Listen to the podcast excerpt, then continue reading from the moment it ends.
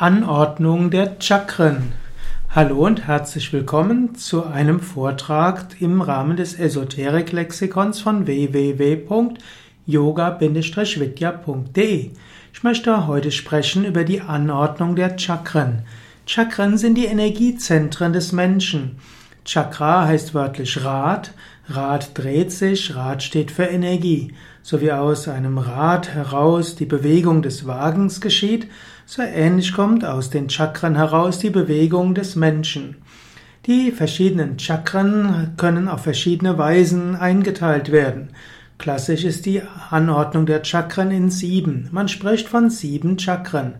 Und diese sieben Chakren sind entlang der Wirbelsäule. Sie haben aber Korrelate in der Vorderseite des Körpers.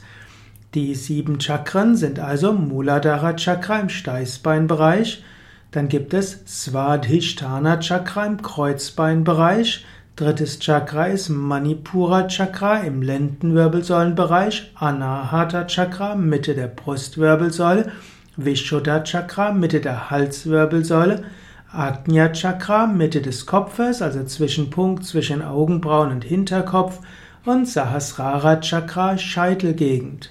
Das sind die sieben Hauptchakras. Und diese Chakren haben Korrelate, die mehr in der Mitte bis vorne im Körper sind. Das ähm, zweite Chakra, Svadhisthana Chakra, strahlt aus bis zu den Geschlechtsorganen.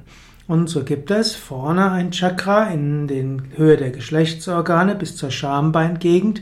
Das nennt sich Yoni bzw. Linga Chakra. Dann strahlt die, das Chakra, das Manipura Chakra von der Lendenwirbelsäule aus in den ganzen Bauchbereich. Der ganze Bauch gilt auch als Sonnenchakra und dieses Chakra wird erfüllt von der Feuerenergie des Manipura Chakras. Und in dem ganzen Bauchbereich gibt es verschiedene Chakren, zum Beispiel der sogenannte Hara, der im Zen-Buddhismus und in der japanischen Spiritualität eine Rolle spielt. Der befindet sich am Übergang zwischen dem Manipura und dem Svadhisthana-Bereich in der, im unteren Bauch. Nabhi Chakra, N-A-B-H-I Chakra, in der Nabelgegend entspricht auch dem Manipura Chakra. Anahata Chakra ist in der Mitte der Brustwirbelsäule, strahlt aus in die ganze Brust. In der Mitte des Brustkorbs ist das sogenannte Hrit Chakra, H-R-I-D Chakra. Und das ist das Herzenschakra. Also das Hrit Chakra ist ein eigenes Chakra, ist nicht identisch mit dem Anahata Chakra, aber wird vom Anahata Chakra letztlich gesteuert.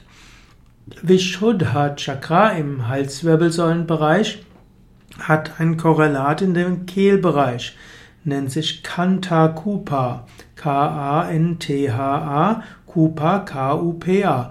Kanta Kupa, die Höhlung der Kehle, gilt auch als Kshetra, also als Energiefeldausstrahlung. Die vorderen Ausstrahlungen der Chakras in dieser Anordnung der Chakren werden als Kshetras bezeichnet, K-S-H-E-T-R-A-S.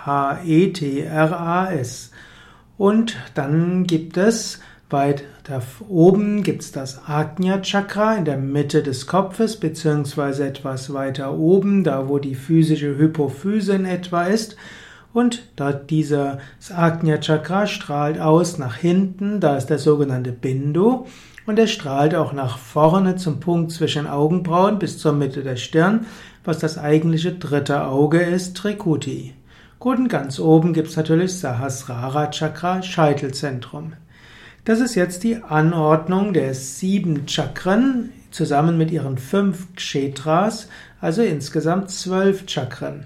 Der Mensch hat aber noch sehr viel mehr Chakren. Es gibt auch Chakren in den Handtellern, es gibt Chakren in den Fußsohlen, es gibt Chakren in den Gelenken. Nicht umsonst spricht man im Ayurveda von 108 Marma-Punkten. Und die 108 Marma-Punkte sind letztlich alles Chakren.